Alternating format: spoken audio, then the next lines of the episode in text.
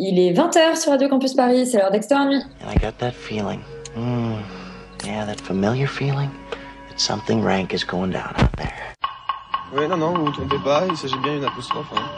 Voilà, je m'adresse à vous, chers spectateurs. Don't ever feed him after midnight. She's alive! Alive! ready to party.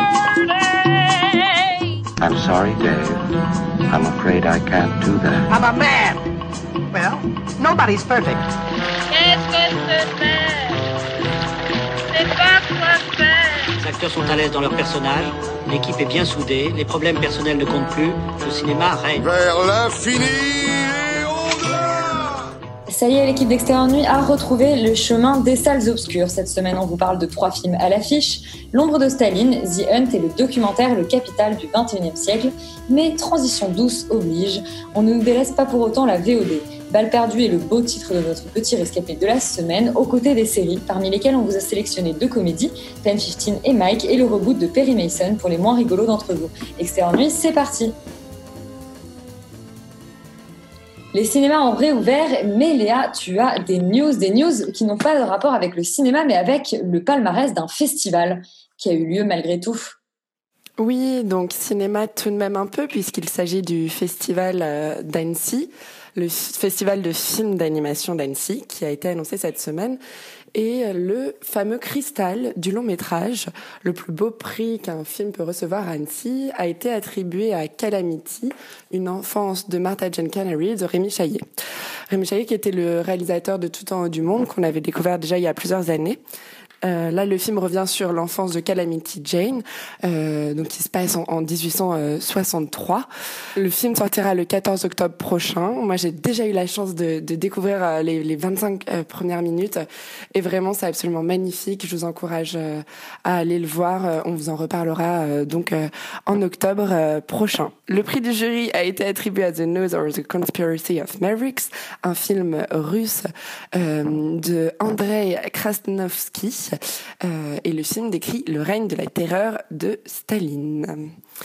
Côté court métrage aussi, le cristal du court métrage a été attribué à Physique de la tristesse. Mais moi, il y a un autre film. euh, je suis très heureuse qu'il ait eu un prix puisque euh, il a eu la mention du jury ex aequo. C'est euh, Genius Lucky, donc Jean Mérigeau, un film dont je vous avais déjà parlé et, et dont on reparlera aussi très prochainement dans les prochaines émissions de l'extérieur nuit. Eh ben, merci beaucoup. Et il y a un film qu'on a euh, détesté la semaine dernière, c'est 365 DNI. Euh, malheureusement, on en reparle ce soir, Léa. Oui, 365 DNI va-t-il sauter de Netflix? Le 50 nuances degrés polonais, qui est devenu un phénomène sur la plateforme alors qu'on ne savait pas vraiment euh, de quoi il allait s'agir avant son arrivée, n'a laissé personne indifférent. Le collectif Sorcière vient justement de réagir en publiant sur change.org une pétition réclamant notamment le retrait du film du catalogue du géant américain. Alors, euh, où, cette émission est diffusée, il y a déjà plus de 6000 personnes qui ont signé la pétition. À la base, la pétition souligne que le film met en avant la culture du viol. Il est également question de la très, très problématique scène de la boîte de nuit, euh, où Laura est accusée d'avoir provoqué la tentative de viol alors qu'elle est la victime. Euh, voilà, on va dire qu'en prenant 365 DNI dans son ensemble, il y a tant à dire sur les intentions détestables du long métrage qui n'a aucun recul finalement avec ce qu'il montre. Euh, voilà, si vous aussi vous avez été choqué par le propos tenu par le film, n'hésitez pas à aller signer la pétition sur change.org. Et j'avoue, moi, je l'ai signé à la pétition, Léa. Euh, on va parler euh, d'une de la prochaine série euh, Canal+. Oui, une série assez attendue puisque c'est Jonathan Cohen qu'on avait découvert dans son personnage de Serge le Mito dans Bloqué. On l'avait déjà vu dans des seconds rôles dans Bref. euh, prépare une série comique avec Pierre Ninet, Aurel San et depuis peu Angèle. Ce show casting exceptionnel sera une parodie de la savoureuse et un peu euh, ridicule série de télé-réalité euh, Le Bachelor. Euh, la série s'appelle La Flamme. Donc la série sortira en fin d'année 2020 et pour euh, et pour la teaser, il a tweeté que pour la 17e année consécutive, La Flamme fait son grand retour sur Canal+. Cette saison, le cœur à prendre est celui de Marc, un jeune pilote de ligne beau, riche et intelligent. La vie lui a tout donné, sauf une copilote. Pendant neuf semaines, dans une sublime villa, treize femmes vont s'affronter pour le séduire et tenter d'allumer en lui la flamme. Alors armez les toboggans, vérifiez la porte opposée, car Marc et ses prétendantes vont vous emmener au septième ciel. Voilà, ça a l'air kitschissime. Il y aura neuf épisodes de 26 minutes avec un casting absolument euh, incroyable. Il y aura Angèle, San, Ramzi Bedia, Leila Bekti, François Civil, Camille Chamou, Vincent De Dienne, Anaïs de Moustier, Adèle Exarchopoulos, Florence Foresti, Anna Girardot, Seth Gecko, Youssef Hadji, Noémie Lovski, Vincent McCain, Géraldine Nakache, Pierre Ninet et Marina Rollman. Enfin voilà, casting de rêve. En attendant, on n'a plus qu'à se lancer dans un marathon des meilleurs clashs du Bachelor pour se mettre dans le bain en attendant la sortie de la série à la fin de l'année 2020. On attend la sortie de La Flamme et on se demande si Angèle va jouer aussi dans le prochain film des frères Larieux, Léa. Tout à fait, le prochain film des frères Larieux, euh, qui nous avait régalé il y a cinq ans avec la comédie policière 21 nuits avec Patty, commenceront le tournage de leur prochain film le 24 août prochain et il s'agira de leur première comédie musicale. Au casting, euh, donc ce sera l'histoire loufoque d'un chanteur-compositeur de 48 ans à la dérive qui décide de partir à la conquête de la Sainte Vierge. Le film sera tourné entièrement à Lourdes. Sur sa route, ce dernier découvre la musique d'un certain Pat, un guitariste disparu, et endosse son rôle auprès de sa mère. Casting, on retrouvera Mathieu Amalric face à Josiane Balasco. Euh, ce métrage produit par Arte et SBS les metteurs en scène ont fait appel donc à Mathieu Amalric, à, Josiane Balasco, mais il y aura aussi Mélanie Man, Côté geek, la bande originale du film sera signée Philippe Catherine, avec la participation d'Étienne Dao, Dominique A, Belin et Jeanne Chéral. Enfin, clairement, euh, je ne sais pas quoi, comment vous régaler plus ce soir. Euh, on vous parle en casting. On nous parle en casting et pas de traces de Angèle, alors que c'est une comédie musicale. Je suis extrêmement euh, déçue. Mais apparemment, ce ne sera plus Philippe Catherine qui signera la, bande originale et on ne sait pas encore qui c'est. On vient d'apprendre ça. Euh, en tout cas, euh, Léa, tu nous parles casting. Alors malheureusement, pas vraiment de casting, peut-être un casting vocal pour la suite de Chicken Run. Et oui, souvenez-vous, en avril 2018, Pathé et Studio Canal annonçaient la suite du génialissime Chicken Run. Euh, mais depuis 2018, pas de nouvelles. il semblerait que c'est le projet se précise enfin, puisque l'annonce a été faite à l'occasion de l'édition 2020 du Festival d'Annecy. C'est Netflix qui s'emparera du film.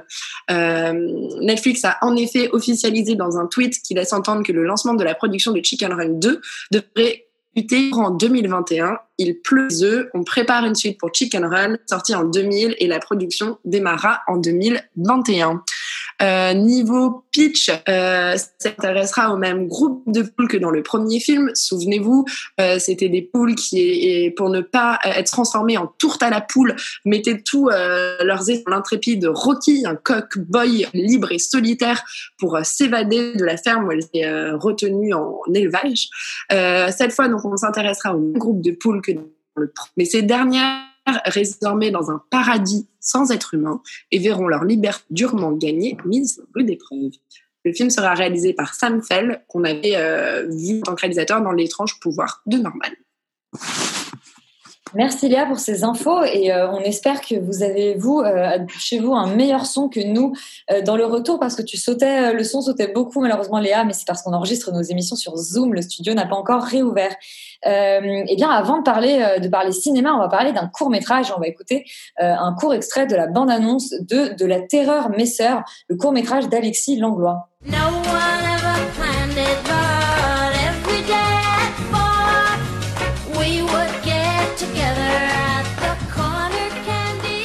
Charlie, tu tenais absolument à nous parler de De la terreur mes sœurs, le court métrage que tu as découvert sur Vimeo en fait. Euh, découvert sur Vimeo, j'avais essayé d'aller le voir à l'époque où il passait au MK2, euh, mais toutes les séances étaient complètes euh, tellement ce, ce, film a eu du succès. En gros, ça raconte l'histoire de Kalsoum qui rejoint euh, ses copines dans un bar et elles ont pour particularité d'être toutes les quatre des femmes trans. Donc elles discutent un petit peu de, de des choses qui sont sont leur quotidien, la façon dont les gens les regardent, la façon dont les gens les jugent, et elles s'imaginent un petit peu des manières différentes de combattre euh, la transphobie. Euh, il y en a qui essaient de le faire par l'humour, d'autres par l'éducation, d'autres par par euh, le combat physique. Euh, et, et, donc elles ont un petit peu voilà comme ça euh, toute leur euh, toute leur idée euh, des façons de combattre le système cis écrit CIS, euh, comme pour les gens qui sont cisgenres, donc qui ont euh, leur genre et leur sexe qui sont euh, accordés euh, en opposition aux transgenres. Et, euh, et j'ai j'ai trouvé ce film vachement bien parce que il a un côté un peu pop euh, qui, qui rend ce sujet euh, qui peut, qui, que, que les gens connaissent peu en fait assez accessible. Euh, on sent des références à Tarantino, on sent des références à Greg Araki. Euh, tout ça reste quand même assez bon enfant, même si bon, des fois la portée pédagogique, euh, si vous connaissez déjà le sujet, peut paraître un peu lourde. Euh, je trouve que c'est quand même, euh, c'est quand même, c'est quand même très bien fait. Euh, la mise en scène est cool, euh, les décors sont vraiment sympas. Il y a un, le chef-op a fait son taf. Ça, fait, ça, ça fait pas de cheap en fait. C'est ça que j'ai trouvé. Même comparé à certaines réales de, de que Greg Araki fait maintenant, euh, j'ai trouvé ça limite mieux. Greg Araki, c'est un cinéaste qui je trouve passait énorme, super bien quand c'était réalisé en vidéo dans les années 90. Il y avait un petit, un petit peu ce côté VHS moche qui, qui, qui fonctionnait.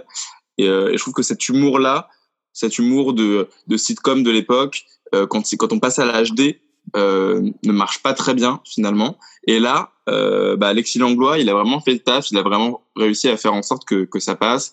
Et, euh, et limite de la terreur mes sœurs, on a envie que ce soit un, un long métrage ou une série ou ces espèces de, de femmes de choc façon euh, Charlie's Angels euh, combattent le monde des, des préjugés et de la transphobie et arrivent à tous nous convaincre que finalement on a tout, tous le droit d'être euh, ce qu'on veut et que bah on n'est pas forcément dans dans le corps qui nous est qui nous convient quoi. Voilà donc, de la terreur, mes sœurs, que tu nous recommandes de regarder, euh, eh bien, ça y est, on est retourné au cinéma et on va parler, euh, et du coup, on va parler cinéma. Et le premier film, c'est L'ombre de Staline euh, de la réalisatrice Aneska Hollande.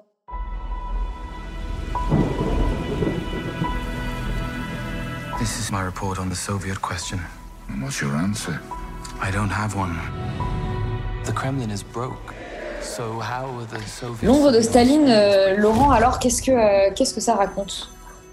Ça raconte l'histoire de Gareth Jones, qui est un journaliste, enfin qui est pas un journaliste gallois en fait, qui est, gallois, mais qui est un, le, un, un, un, conseiller du, premier ministre anglais euh, en 1933, qui est Lloyd George, et qui, euh, à cause de la Grande Dépression, est obligé, se fait plus ou moins virer parce que même le gouvernement n'a plus d'argent pour payer ses conseillers, euh, et décide de partir euh, en URSS pour essayer de euh, comprendre le fameux miracle soviétique de l'époque, tel qu'il est présenté en tout cas par le Kremlin, euh, alors que le reste du monde euh, est en train de sombrer dans une euh, très grave dépression, dans la Grande Dépression justement. Et, et donc du coup, lui part à Moscou un peu tout seul, en se faisant passer pour un journaliste, en espérant essayer de comprendre ce fameux miracle et comment, et comment tout ça tient. Euh, sachant qu'évidemment euh, tout ça, euh, les faits historiques sont respectés. Hein, évidemment, les, les, tout ça tient par le fait que Moscou a sciemment volé du blé dans, des, dans les campagnes ukrainiennes, tuant ainsi des millions de personnes par une famine absolument désastreuse et catastrophique.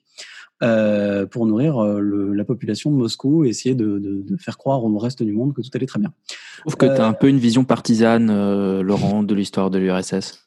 Oui, bah, c'est mes origines fascistes. Qu'est-ce que tu veux que je te dise? Je n'ai pas, je n'ai pas été éduqué correctement euh, dans un camp comme il, comme, comme il fallait euh, à l'époque. Bref, euh, c'est un film euh, qui est, qui est comment dire, qui est assez, euh, qui est assez étonnant en fait.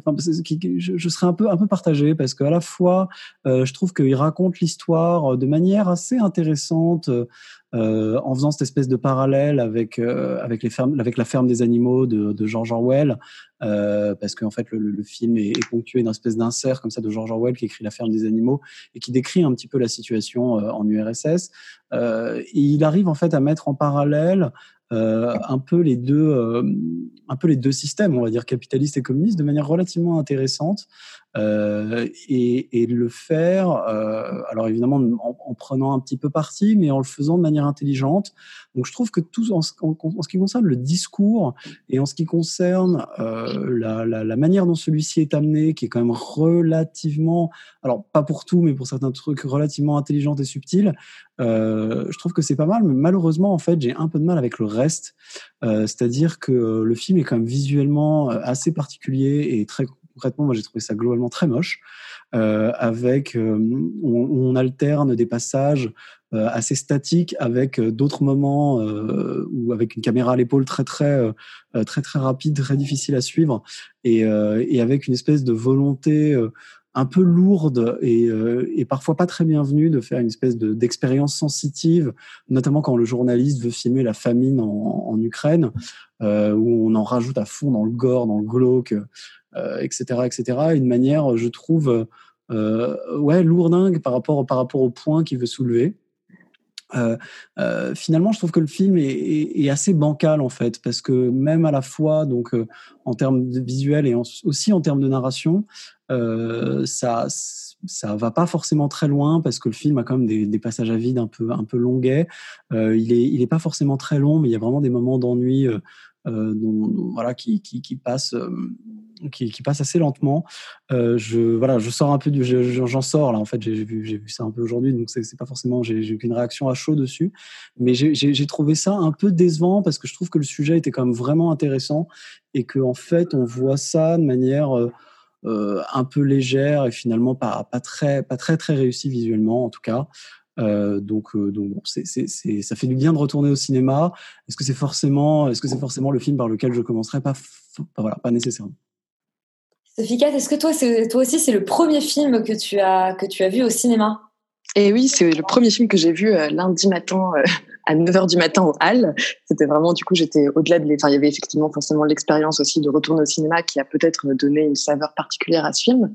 Mais, euh, mais moi, je suis pas tout à fait d'accord avec toi, Laurent. C'est que pour moi, alors déjà, l'histoire, effectivement, est très intéressante et j'aime bien le point de vue.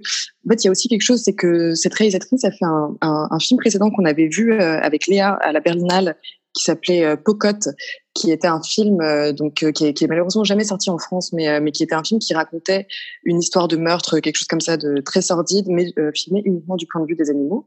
Et, et donc du coup, je trouvais ça intéressant qu'elle reprenne un peu cette espèce de métaphore de l'animal et de, et de l'humain, et donc peut-être en ayant aussi ce point de vue, en sachant que c'était un peu sa marque de fabrique et que et qu'il y avait vraiment cette idée-là euh, pour le film, ça m'a tout de suite donné un axe euh, euh, pour voir ce film qui était extrêmement intéressant. Donc parce qu'après c'est très très dit dès le début qu'il y a la métaphore des, des cochons qui sont qui s'enrichissent dans la ferme et donc effectivement la ferme des animaux de Orwell. Mais je pense que si on dépasse un peu ça, c'est c'est vraiment un film qui qui essaye de métaphoriser ce, ce, ce moment-là très particulier du régime soviétique.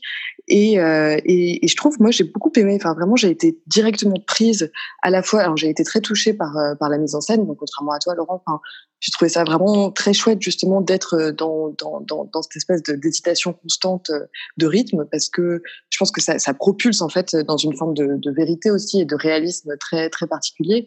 Et en même temps, il y a des scènes complètement euh, taré, enfin, enfin des scènes de fête à Moscou qu'on n'imaginerait pas du tout dans ces années-là, avec la, la situation économique euh, qu'il y a, et, euh, et que du coup, il y a, y a, enfin, qu'elle réussit à convoquer en fait plein d'univers différents en en faisant quelque chose de très euh, logique finalement, et surtout en racontant quelque chose de politique qui est extrêmement euh, important. Et de, et, après, il y a quelque chose, il y a une idéologie très claire derrière qui est pas du tout masquée. Et ça, c'est peut-être le seul reproche que je, que je ferais à ce film, c'est que un petit peu plus de euh, de recul sur la question politique aurait pas été euh, aurait été bienvenu. Mais euh, mais je pense que c'est aussi important de voir euh, vraiment ce qui se passait parce qu'il y a toujours et je et comme la réalisatrice est polonaise et je sais qu'elles peuvent être aussi les points de vue dans ces dans ces contrées là de, de, de se dire en fait l'URSS et Staline est toujours un petit peu glorifié en Occident enfin, dans les pays comme la France et n'est jamais mis sur le même point sur le même sur le même sur la même échelle que Hitler et, et donc je pense qu'elle a peut-être voulu en faire un tout petit peu plus mais mais ce qui est pas enfin voilà moi ça m'a pas particulièrement gêné et c'est vrai que par contre y a des, moi je trouvais qu'il y avait des scènes très très belles dans dans la campagne et les et les scènes de train je les ai trouvées vraiment très très belles et l'utilisation du, du son aussi du coup autour de ça où il y avait vraiment tout le temps la musique en fait qui arrivait quasiment tout le temps sur ces moments de voyage et sur ces moments de, scansion qui étaient faites avec euh, avec le rythme du, train à vapeur. Et, je trouve que ça c'était extrêmement bien réussi pour mettre le spectateur vraiment dans ce dans cette sensation là et euh, d'aller à la découverte de quelque chose de ne jamais savoir ce qui va se passer. Et je trouve que toute la partie en Ukraine en fait est vraiment très belle si ce n'est euh, là pour le coup j'arrive enfin je suis d'accord avec toi Laurent c'est que c'est trop glauque. Enfin, il y a un moment donné, euh, on a compris et c'est trop. C'est trop. Donc voilà, oui, c'est euh, c'est euh, voilà, c'est c'est du coup c'est un peu, je suis un peu mitigée sur cette partie en Ukraine, mais je trouve que dans l'absolu, c'est quand même un film qu'il faut absolument, enfin qu'il faut aller voir non seulement pour ce talent de cette réalisatrice, mais aussi pour cette partie de l'histoire qui est parfois un peu oubliée. Eh Bien, on vous recommande euh, de retourner au cinéma pour aller voir L'ombre de Staline. Euh, Yuri, toi, tu as fait le choix d'aller voir un documentaire pour ce petit retour en douceur. C'est Le Capital du XXIe siècle de euh, Justin euh, Pemberton et Thomas Piketty. On écoute la bande-annonce. La bande-annonce. The bank made a $13 billion profit. Le problème, c'est que ça a été trop loin. Yuri, euh, j'ai une petite question. Est-ce que finalement tu allais voir euh, Le Capital du XXIe siècle pour ne pas acheter le livre? Parce que tu préfères regarder des images que lire Alors, surtout que le, le film s'appelle Le Capital au XXIe siècle, ce qui est une, euh, une petite différence. Mais Ah ouais oui, oui, j'ai clairement, clairement, j'ai la flemme de lire euh, les 900 pages de Piketty. Euh, donc, je me suis dit, je vais aller voir ce film qui va me permettre de briller en société pour euh, citer ce brillant économiste rockstar qui, il y a quelques années déjà, a écrit ce livre, Le Capital au XXIe siècle, dont la thèse principale est qu'on est revenu aujourd'hui à un niveau d'inégalité dans la société qui correspond plus ou moins à celui d'avant la Révolution française. Ça, c'est euh, en quelques mots euh, la thèse du livre.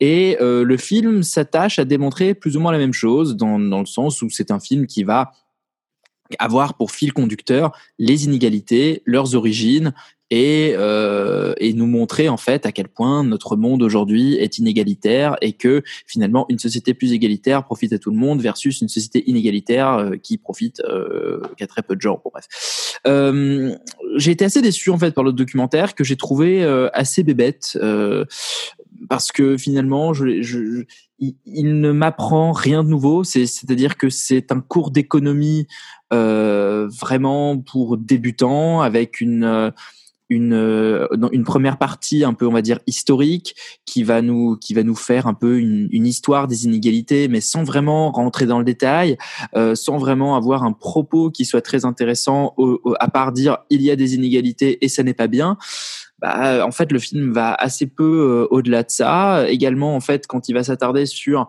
euh, ce qui se passe dans les, ce qui s'est passé ces dernières années, la crise des subprimes, euh, euh, toutes les toutes les toutes les crises économiques qui ont suivi, et bah pareil, euh, il nous le dit un peu simplement comme ça, sans pour autant rentrer dans rentrer rentrer dans le détail. Et en plus de ça, la réalisation est absolument dégueulasse. Euh, c'est un montage interminable de petites euh, de petites images de de, de de séquences extrêmement courtes extrêmement cutées extrêmement saccadées. Les intervenants parlent face caméra on a l'impression qu'ils qu'ils vont nous manger en fait tellement tellement ils nous regardent dans les yeux. Et euh, et tout ça est assez et tout ça est saupoudré d'une musique extrêmement premier degré c'est-à-dire que pour nous montrer euh, la débauche on va dire du capitalisme actuel qu'est-ce qu'on va faire? On va mettre une chanson de rap où ça parle de monnaie monnaie monnaie.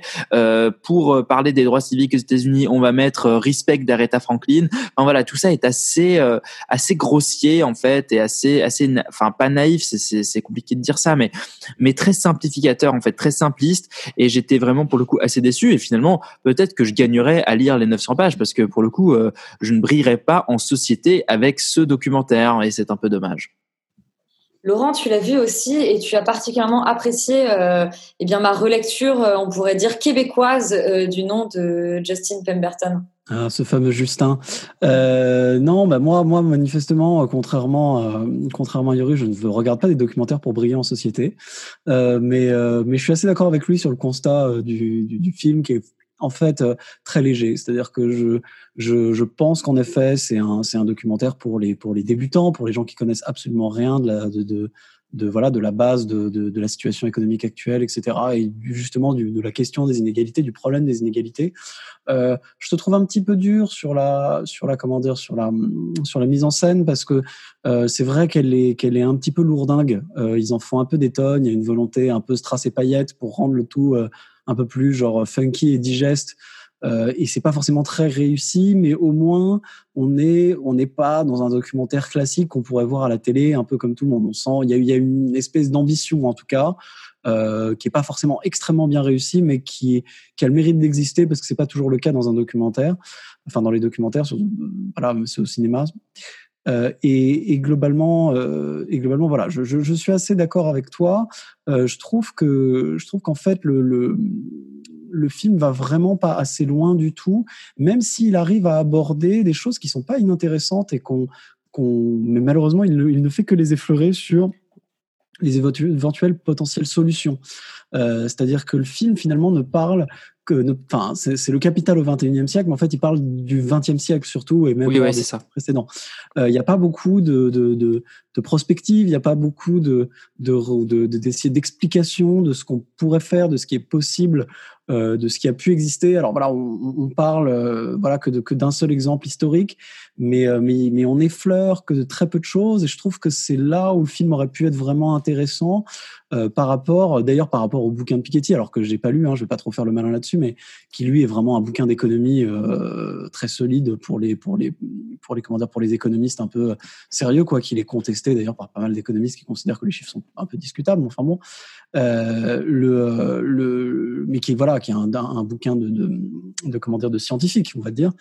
Euh, pour, pour, pour vraiment faire de la vulgarisation, euh, je ne sais pas si ce documentaire est vraiment ce qu'il y a de mieux, à part vraiment une porte d'entrée pour ceux qui n'ont rien vu d'autre, sachant que moi, je, préférerais vous recommander des documentaires que, qui, qui, ont été faits sur Arte, sur l'histoire du capitalisme, euh, d'ailleurs où euh, Thomas Piketty intervient et explique de manière euh, assez claire les, les, thèses de son livre, euh, qui s'appelle, alors je ne sais plus, Histoire du capitalisme ou Capitalisme, qui est un documentaire en quatre parties qui est sorti sur Arte il y a quelques années, et également le documentaire sur le travail, sur le capitalisme et le travail, qui sont d'ailleurs toujours disponibles sur Arte, qui sont pour les gens qui voilà veulent, approfondir un petit peu le sujet.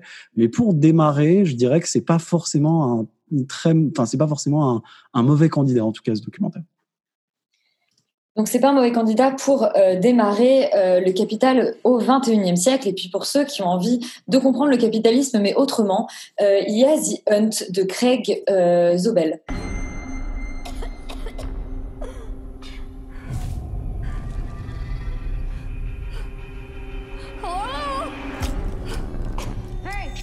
Félix, alors tu as adoré découvrir The Hunt.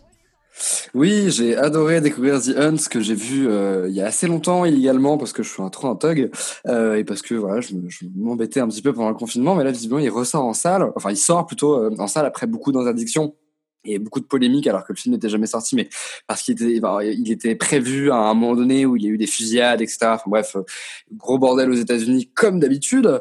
Euh, c'est un film qui est produit par Blumhouse qui est écrit par euh, Lindelof qui est donc euh, celui qui a écrit Watchmen qui a écrit enfin la série euh, Leftover, Leftovers ou, ou Lost euh, et qui ici en fait euh, écrit du coup l'histoire de d'une espèce d'Hunger Games bis on va dire où des inconnus vont se réveiller bâillonnés justement en pleine nature et en fait, ils vont vite découvrir que c'est des candidats pour une chasse à l'homme orchestrée par justement des Américains euh, qui ne désirent que euh, une seule chose, à savoir les abattre. Et en fait, le problème, c'est que la partie va dégénérer parce que évidemment, une des proies, une certaine cristal, va décider de lutter contre sa vie, euh, pour sa vie, pardon, euh, et commencer à tuer les chasseurs euh, qui la pourchassent. moi, j'ai pas du tout aimé The Hunt. Voilà, je disparais deux semaines pour revenir cracher un petit peu mon venin sur des films. Mais mais c'est vrai que non, j'ai pas trouvé ça très intéressant, tout simplement que euh, je trouve que c'est un film qui est extrêmement gros sabot, qui est jamais vraiment fun alors que justement son postulat c'est de se dire je suis un film extrêmement fun euh, hyper généreux euh, tu vas kiffer toi spectateur. Et en fait le problème c'est que constamment, euh, le, le, film n'arrête pas de te taper sur l'épaule en te disant Hey, t'as vu, regarde comment je suis méta, hey, t'as vu comment je suis euh, euh, connivant avec toi, euh, t'as vu comment je joue avec le scénario, avec les personnages, avec tes attentes, avec le genre, t'as vu comment je suis hyper violent graphiquement, euh, t'as vu comment ma morale politique, elle est hyper nihiliste parce qu'en fait, à la fin, tout le monde est aussi méchant les uns que les autres. Et en fait, je trouve que c'est tellement too much que moi, personnellement, je, ne, je n'arrive pas à, à trouver de place en fait dans ce film pour vraiment foncièrement l'apprécier en tant que spectateur. Cette morale vraiment à la con euh, politisée de, euh, enfin politisante de euh, voilà les démocrates et les républicains ils s'entretuent et en fait c'est tous des merdes. Je trouve ça inintéressant. Je trouve ça en fait, je, je, trouve qu'il y a même pas de réflexion. C'est juste un espèce de constat fun et j'ai envie de te dire. Sur ce principe-là, enlève carrément une tentative de réflexion et fait juste un survival un peu un peu rigolo parce que ça sert à rien en fait de se prétendre malin et je trouve que Lindelof pour le coup échoue complètement justement sur ce niveau.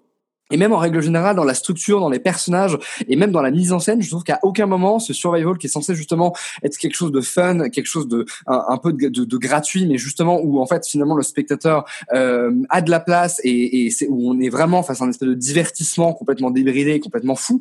En fait, finalement, euh, c'est jamais vraiment bien filmé. L'horreur paraît extrêmement graphique, mais encore une fois, il y a jamais vraiment d'intention, si ce n'est oh t'as vu comment c'est graphique et comment il y a du sang.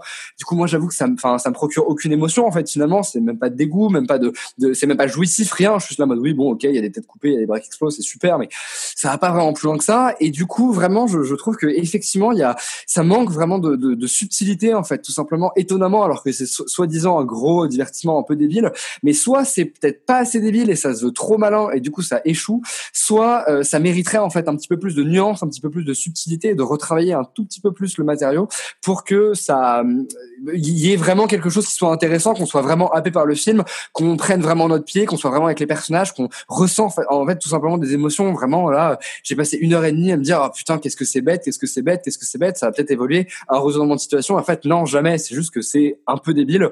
Et j'avoue que bon, je, les divertissements débiles, je crois que j'en ai un peu trop vu c'est pas, euh, j'en attendais beaucoup plus en fait de Jason Blum et de, et de Lindelof, je pense donc pas assez malin ou pas assez débile. Euh, Charlie, euh, toi, tu es un fan de Damon Lindelof? Ouais, du coup, j'ai tout de suite vu quand on, on nous parle de candidats, euh, quand on nous parle de remettre en question les actes euh, potentiellement mauvais euh, qu'on a fait dans notre vie, on sent la, la, la patte Lindelof. Et justement, comme disait Félix, ça c'est pas assez exploité, c'est-à-dire que on, on surfe aujourd'hui sur toute cette vague des, des social justice warriors qui sont contre la misogynie, contre le racisme, des choses comme ça. Et, euh, et, du coup, on parle de cette espèce de nouvelle forme de bien-pensance.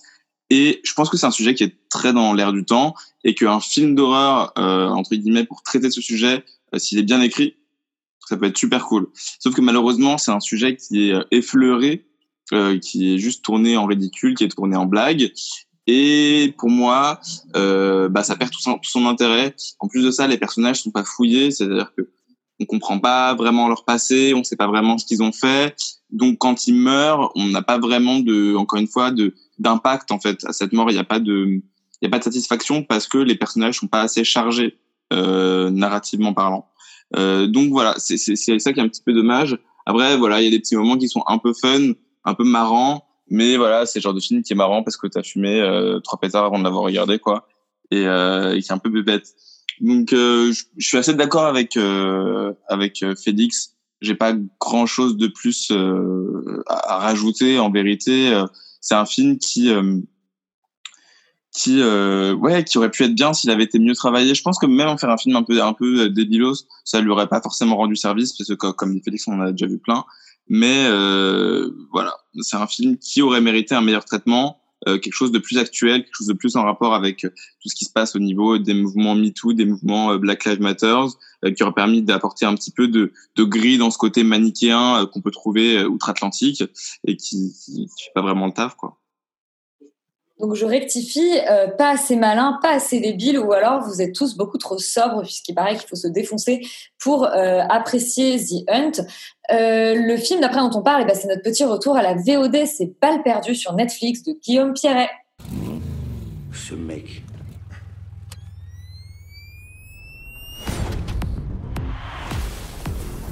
a traversé quatre épaisseurs de béton armé avec une Clio.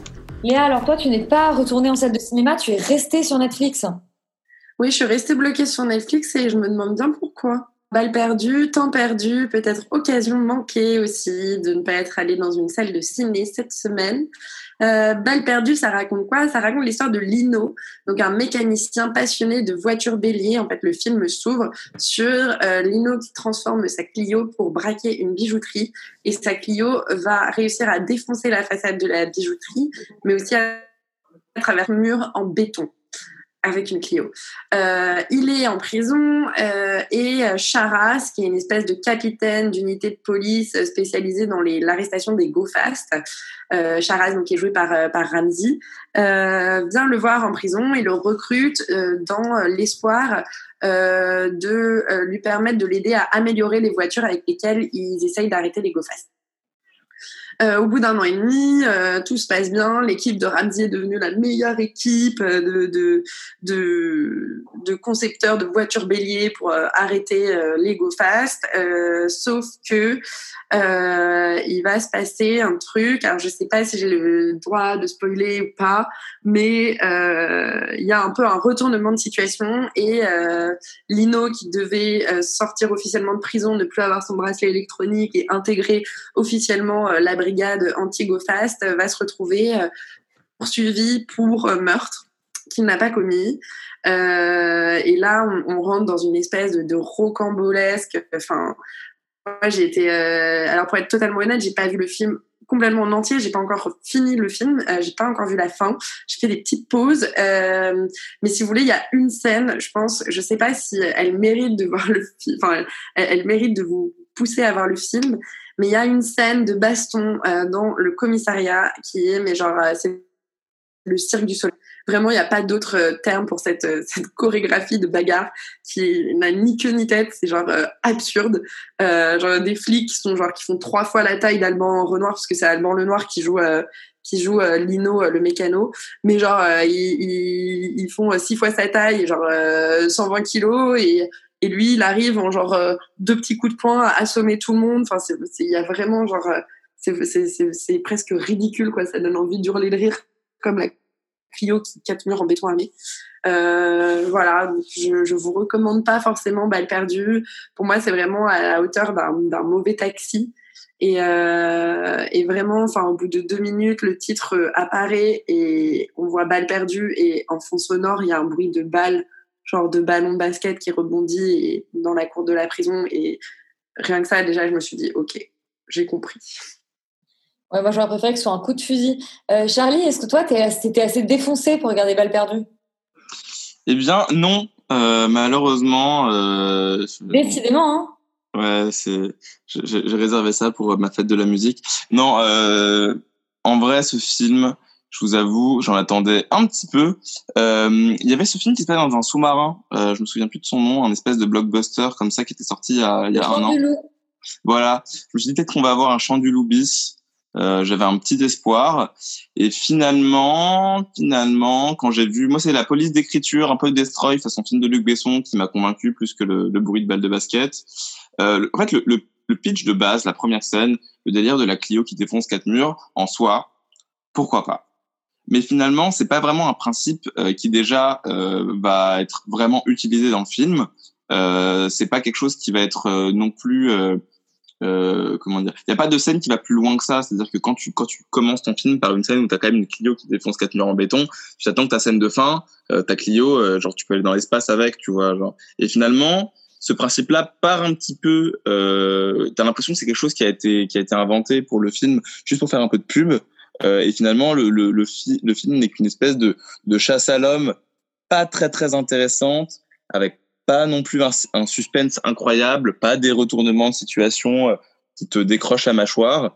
Donc j'ai pas trop trop compris euh, euh, pourquoi en fait avoir parasité euh, le film, euh, bah, soit parasiter un film de suspense avec une scène de Clio ou, avoir parasité un film visiblement d'action avec cette espèce de fausse histoire de, de poursuite. Mais il y a, clairement euh, un choix qui n'a pas été fait. Euh, voilà, euh, les acteurs sont pas, enfin sont pas incroyables, leurs personnages le sont pas non plus. Le- les retournements de situation sont, sont, pas ouf. Après, le, c'est quand même un film qui reste, qui reste assez bien rythmé, qui reste moins cheap qu'un taxi dans les scènes d'action. Même si clairement, oui, le fait de voir Alban Lenoir maîtriser euh, 18 personnes dans un commissariat, ça personne n'y croit. Mais euh, voilà, ouais, il y a un petit côté banlieue 13, quoi. On aimerait bien voir d'autres choses en 2020. hein. On aimerait voir mieux, surtout en 2020. On va parler série maintenant et surtout de Pen 15, une série qui, alors, qui référençait le genre, c'est de la cringe comédie. On écoute la bande-annonce et vous nous expliquez ce que c'est après. Seventh grade is gonna be so amazing. It's gonna be really, really good. It's gonna be like the best year of our lives. Shuji, get off AOL! Alors, Roman, t'as regardé Pen 15, c'est quoi de la cringe comédie? Tout à fait. Euh, bah, là, en plus, euh, en fait, c'est une, une- une comédie un peu euh, préadolescente puisque c'est un retour euh, au collège où on se met dans la peau de Maya et Anna qui ont 13 ans et qui essayent de survivre à, la, à un grade de la préadolescence avec euh, euh, tout ce qu'il y a de- d'humiliation à cette époque mais aussi euh, des premiers émois amoureux. Euh, c'est une euh, création qui est sur euh, qui est disponible sur Canal+ et qui est une première création et euh, d'ailleurs, les deux actrices de, de cette série sont en fait les, les deux autrices de la série.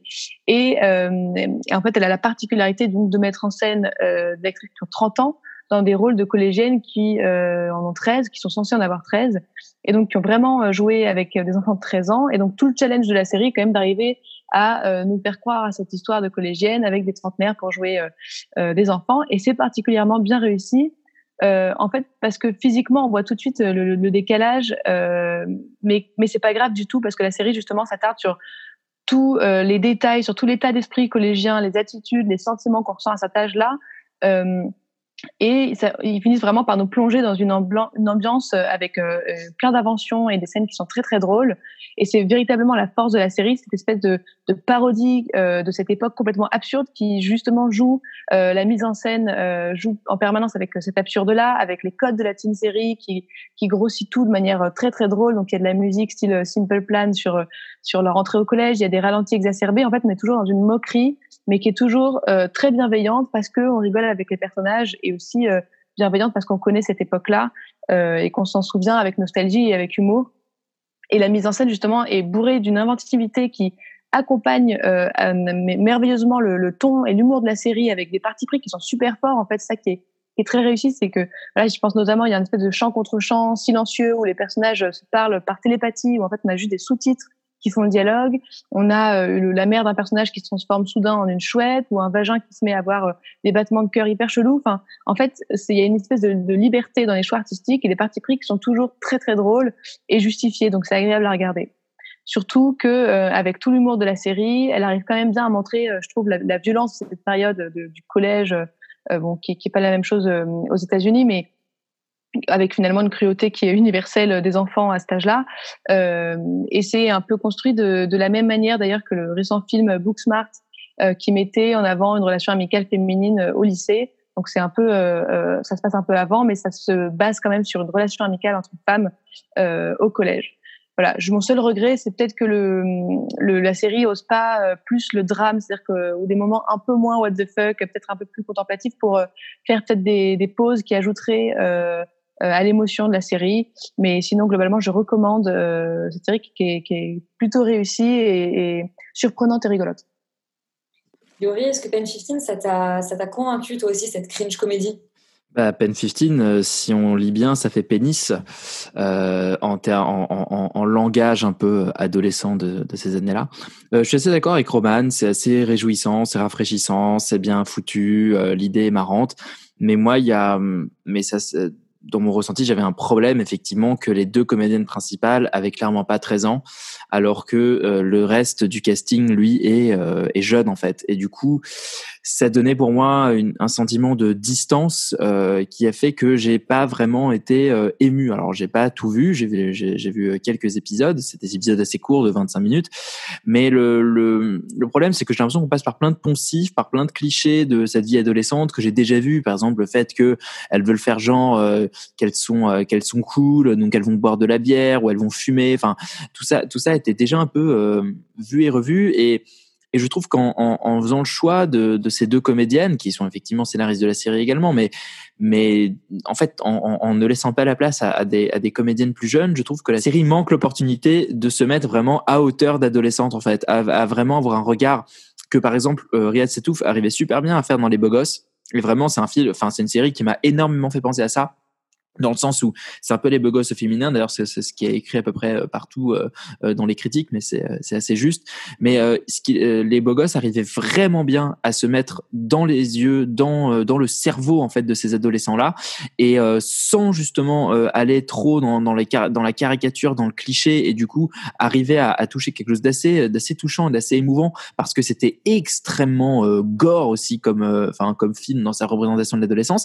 Et là j'ai l'impression que du coup le regard est un peu édulcoré parce que c'est en permanence, euh, il est en permanence mis à distance euh, par justement euh, le fait d'avoir ces comédiennes plus âgées, donc qui, qui en fait jettent un regard assez tendre et amusé sur leur propre adolescence, mais qui du coup euh, moi ne me ne me montre pas en fait euh, qu'est-ce que c'est qu'est-ce que c'est que la vie vraiment dans les yeux de ces, dans les yeux de ces adolescentes là voilà. Donc euh, globalement une, une, plutôt une bonne surprise mais avec euh, quelques réserves pour ma part sur sur le point de vue quelques réserves sur ta part pour donc Pen 15 euh, Pen 15 qui est disponible où du coup? Qui est disponible sur euh, Canal et c'est une série Hulu à la base une série Hulu. La série prochaine dont on parle, c'est une série HBO qui se retrouve donc sur OCS et c'est Perry Mason, euh, créé par Rolling Jones et Ron euh, Fitzgerald, euh, un reboot de la série de 1985. Mr. Mason, certain matters require discretion and finesse. That's the kind of thing you're good at. Wear your good suit. This is my good suit. Laurent, tu as donc pu euh, découvrir Perry Mason et tu me reprends, ce n'est pas tout à fait un reboot. Alors j'ai pu reprendre, le, enfin, j'ai pu voir le, le, premier épisode parce qu'il y a que le premier épisode qui est sorti pour le moment. Euh, et en effet, c'est plus un, c'est plus un préquel qu'un reboot, c'est-à-dire ça raconte. Alors, faut, faut revenir peut-être sur le personnage de Perry Mason. Perry Mason qui est une espèce de pilier. Euh, de la culture, on va dire, populaire américaine et des, séries télé, surtout américaines, parce qu'il y en avait plusieurs.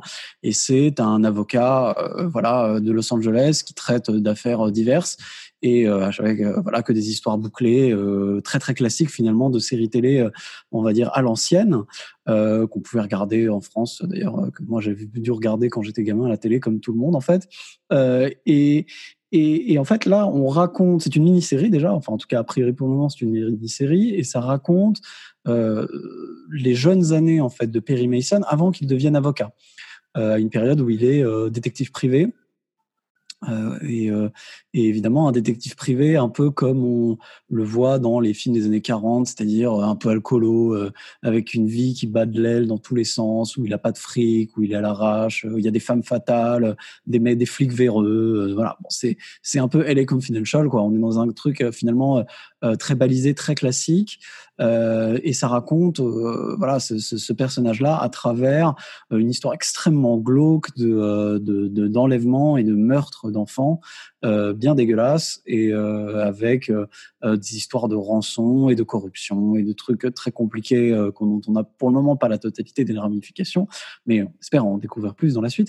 Et, et, en fait, cette série est, est, assez amusante et, finalement un peu anecdotique. Je, suis presque un, presque un peu surpris finalement que ce soit une série HBO, vu le manque de prise de risque en fait qu'il y a derrière. C'est-à-dire que évidemment, on sait du HBO, donc il y a de la gonzesse à poil, il y a du sexe, il y a de la violence, il y a de la mort, il y a tout ce que tu veux, parce que c'est de la pay TV, donc on peut s'amuser un petit peu là-dessus. Euh, mais en fait, sinon, euh, pour le moment, en tout cas, on raconte des choses qui sont très classiques. Alors, euh, et, qui, finalement sont, ont rien de vraiment nouveau sur voilà bah alors les flics euh, qui sont violents et véreux euh, les comment dire les, les producteurs de cinéma qui sont des voyous et des salauds euh, avec voilà bon tout, tout, tout cette espèce d'écosystème de, de d'Hollywood des années 30 et de la Grande Dépression qui est qui, qui est qui est qui est très bien reconstitué qui est assez joli et qui est plutôt bien fait. Le seul petit twist que je trouve assez marrant moi cette série c'est que c'est justement il y a un côté un peu comique c'est-à-dire que je, il, il se fout un peu de la gueule de ce personnage-là qui est vraiment complètement paumé, euh, un peu à l'excès, et, euh, et, ça rend le tout euh, parfois un peu rigolo malgré le côté extrêmement glauque de l'ensemble. Et je trouve que ça fait du bien parce que dans le fond, euh, il y a beaucoup de séries comme ça, euh, séries criminelles américaines et même surtout françaises en fait, où on est sur des sujets extrêmement lourds, euh, où ça se prend très très au sérieux, où c'est jamais marrant. Et là, en fait, on voit bien qu'ils essayent de mettre un petit zeste, un petit côté un peu plus amusant. Et je trouve que ça fait du bien au genre qui est souvent plombé, voilà, par, par, par du premier degré, de la lourdeur. Donc bon, pour, pour le moment, le premier épisode est vraiment plutôt sympa. je vais probablement regarder la suite. Donc donc c'est plutôt un oui pour moi. Yuri, toi aussi, tu as pu découvrir le premier épisode de euh, Perry Mason. Euh, Est-ce que c'est un petit peu sage aussi pour toi? Ouais, et une des raisons euh, pour laquelle je pense que c'est sage, c'est que le projet a connu euh, moult euh, rebondissements dans sa conception, puisqu'à l'origine, l'acteur principal était censé être Robert Downey Jr., euh, qui donc a été remplacé par Matthew euh, Rhys euh, juste avant le tournage parce que Robert Downey Jr. ne pouvait pas. Et également, il était censé être écrit par le scénariste de True Detective, qui lui-même a décidé de, de se barrer pour faire la saison 3 de True Detective. Donc j'ai un peu l'impression que c'est un produit, c'est justement, c'est une série qui est passée un peu de de, main en main et que finalement euh, le, le produit fini euh, est le plus consensuel possible parce que il n'appartient plus vraiment euh, à, à un seul auteur ou à un groupe d'auteurs euh, en particulier, mais plutôt à une, à une sorte de, de team euh, constitué pour le mener à bien. Et euh, non, et là, et le budget est absolument faramineux parce que le, le- la série a coûté 75 millions de dollars à produire. C'est 8 épisodes, je crois, ou 9 épisodes, donc plus de, enfin environ 10 millions de dollars par épisode ce qui est assez euh, et ça se voit d'ailleurs et, et c'est là où aussi où je pense que où ça peut paraître un peu sage c'est que en fait esthétiquement bah c'est un peu le pendant euh, c'est un peu le pendant film noir de Stranger Things. C'est-à-dire qu'on respecte absolument tous les codes euh, du des films des années 30-40 avec comme tu as dit Laurent des femmes fatales un euh, un détective privé alcoolique avec des problèmes euh, des euh, des policiers véreux et des producteurs de cinéma. Moi je l'ai trouvé assez enfin je suis tout à fait d'accord avec tous tes points que c'est très agréable à regarder comme un vieux film noir classiquement foutu. Et là où je l'ai trouvé assez intéressant c'est que le c'est que il nous montre un Los Angeles qu'on n'a pas forcément l'habitude de voir. C'est-à-dire que moi au début je me dis mais ça se passe dans quelle ville en fait? Euh, euh, j'avais l'impression d'être à Chicago ou à New York et puis finalement il y a la, campagne californienne. Et euh, le fait d'avoir ce Los Angeles là glauque euh, de nuit euh, sans lumière sans néon sans rien mais vraiment quelque chose d'assez rauque un peu et un peu dégueulasse. Euh, j'ai trouvé ça plutôt intéressant. Euh, j'ai aussi un peu envie de voir la suite parce que à partir de l'épisode 4 les épisodes sont réalisés par Denise Gamze-Erguven qui est la réalisatrice de Mustang. Et donc euh, ce serait intéressant aussi de voir euh, ce qu'elle ce qu'elle va faire dans cette dans cet univers là de films noirs euh, extrêmement balisés esth- esthétiquement euh, archi euh, archi archi connu. Euh, je pour le coup je trouve que on peut vraiment aussi parler des acteurs qui sont euh, vraiment une force, euh, enfin une vraie valeur ajoutée, une force euh, de la série, parce que justement, Laurent, tu parlais de l'humour, mais je trouve que justement Matthew Rhys ajoute vraiment pas mal d'autodérision, de second degré, un peu de mordant aussi dans son jeu, et c'est extrêmement sympa aussi de voir un acteur comme ça prendre son personnage avec avec justement avec un peu d'humour et de légèreté, et je trouve que on, voit vraiment que même John Lithgow qui joue un avocat si j'ai bien compris, euh, qui est un peu le donneur d'ordre euh, de Perry Mason, qui va lui trouver ses enquêtes. Lui aussi, tu sens qu'il a un vrai plaisir à jouer dans ce registre-là, à, porter des, des chapeaux et des, et des costumes d'époque bien taillés, euh, euh, un peu classe. Non, donc voilà, on sent, on sent quand même un vrai. Un, un, un vrai, euh, un véritable amour de l'époque, de l'esthétique euh, dans la manière dont c'est fait, parce que c'est très fidèlement recréé. Mais pour l'instant, voilà, ça ne sort pas vraiment du cadre. Ça reste très balisé. Ça reste une, euh, un épisode euh, liminaire de série criminelle qu'on va découvrir euh, par la suite. Et je suis assez conquis aussi pour l'instant. Bah, vous nous recommandez tous les deux euh, Perry Mason disponible sur OCS et puis on espère euh, bah, peut-être en reparler quand il y aura plus euh, d'épisodes. Euh, Roman, tu étais sur OCS aussi, mais toi tu t'es laissé tenter par Mike, euh, la série créée par donc l'humoriste Max Boublil et Frédéric Hazan. Euh, on écoute une- la bande-annonce. OCS Signature a son nouveau héros. De toute façon, j'aimerais qu'une seule fille dans ma vie, c'est c'est toi. T'es belle, t'es drôle. Pardonne-moi, je suis une merde. Je la connais pas. Elle ronfle en plus. Mike. Bah, quand vous voulez. Tu veux que je reste ton manager bah, Yuri et Laurent euh, ont eu un petit sourire amusé devant Perry Mason. Est-ce que tu peux en dire autant, toi, Roman, qui a regardé cette série humoristique Mike?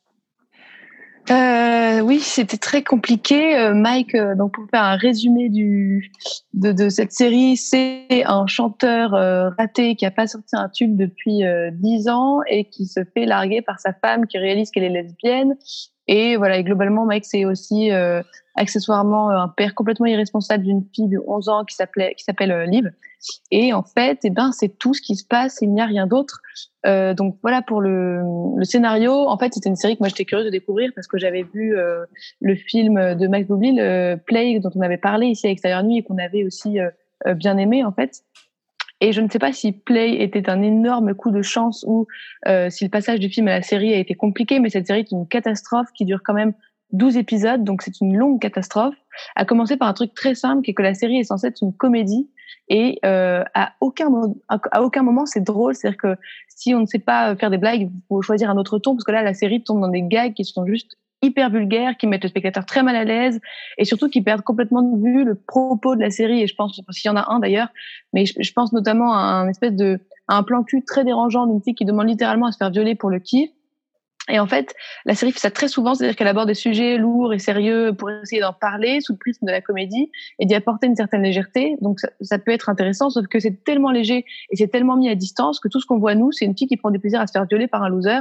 Donc c'est d'une gênance assez euh, élevée et surtout euh, il n'y a aucune profondeur qui est apportée à ces sujets euh, euh, traités. Ensuite, la série s'appelle Mike parce qu'elle essaie de faire le portrait euh, de ce type sous un aspect un peu chronique qui ne peut pas fonctionner à partir du moment où le personnage de Mike est complètement inintéressant à tous les niveaux. C'est-à-dire que c'est un père complètement irresponsable, c'est un copain infidèle, c'est un chanteur raté. Donc pourquoi pas avoir l'idée d'un personnage de loser qu'on a quand même aussi beaucoup vu, euh, que ce soit en série ou dans les films, mais en plus il se trouve qu'ici, il n'est pas intéressant parce qu'il a aucune évolution, ou du moins, elle est tellement euh, euh, subtile, contrairement au blague de la série, et tellement lente qu'on se- qu'on s'ennuie profondément à regarder la vie d'un loser euh, dont on a euh, vraiment rien à foutre. Aussi, autre point, c'est que euh, faire une série euh, chronique, ça ne veut pas forcément dire qu'il faut filmer avec les pieds et faire des travelling avec des vélos pour donner une impression un peu faussement reportage. Et c'est parce que là, c'est juste très désagréable à regarder, euh, de base parce que l'histoire est, est, est ratée, mais en plus parce que la mise en scène vient enfoncer la série encore plus loin dans, dans la débilité du truc et dans le, la distance qu'elle, euh, qu'elle, euh, la distance avec laquelle elle nous met euh, pour regarder les personnages. En plus de ça, les personnages sont des espèces de, de caricatures euh, assez merveilleuses dans leur genre, avec euh, ce Mike complètement raté, son ex lesbienne qui n'est euh, qui n'existe que par sa sexualité, et euh, son agent qui est gentil mais euh, nul. Donc on a un level de personnage vraiment douloureux qui donne un jeu d'acteur tellement euh, dur, tellement difficile que euh, celle qui joue le mieux, et je la salue, c'est la petite fille de 11 ans euh, dans l'histoire. Donc voilà, moi je vous conseille de revoir euh, Play euh, du même auteur, qui était, je ne sais pas par quel miracle était un bon film, du coup quand on voit la série, mais en tout cas de, de, de fuir cette série qui est, qui est très compliquée à regarder. Voilà, j'ai pas tout vu encore, donc je, je m'accroche, mais euh, 12 épisodes, ça va être long. Et est-ce que tu vas t'infliger ça, Roman? C'est ça la question. Je ne sais pas. ça dépend s'il y a une deuxième vague ou pas. si tu es coincé, enfermé et que tu euh, et que tu essors le catalogue VOD comme nous l'avons fait, peut-être que tu te retrouveras à regarder la fin de Mike. En tout cas, tu nous encourages pas à la regarder. Euh, et bien cette semaine, on vous encourage vraiment de retourner au cinéma. Et comme ça, la semaine prochaine, on aura plein de films, plein plein plein de films à chroniquer et moins de VOD si possible. Euh, Externe Nuit, c'est terminé, mais surtout, euh, vous restez sur Radio Campus Paris. On se dit à la semaine prochaine. Et puis, euh, bah, gros bisous, euh, gros gros bisous.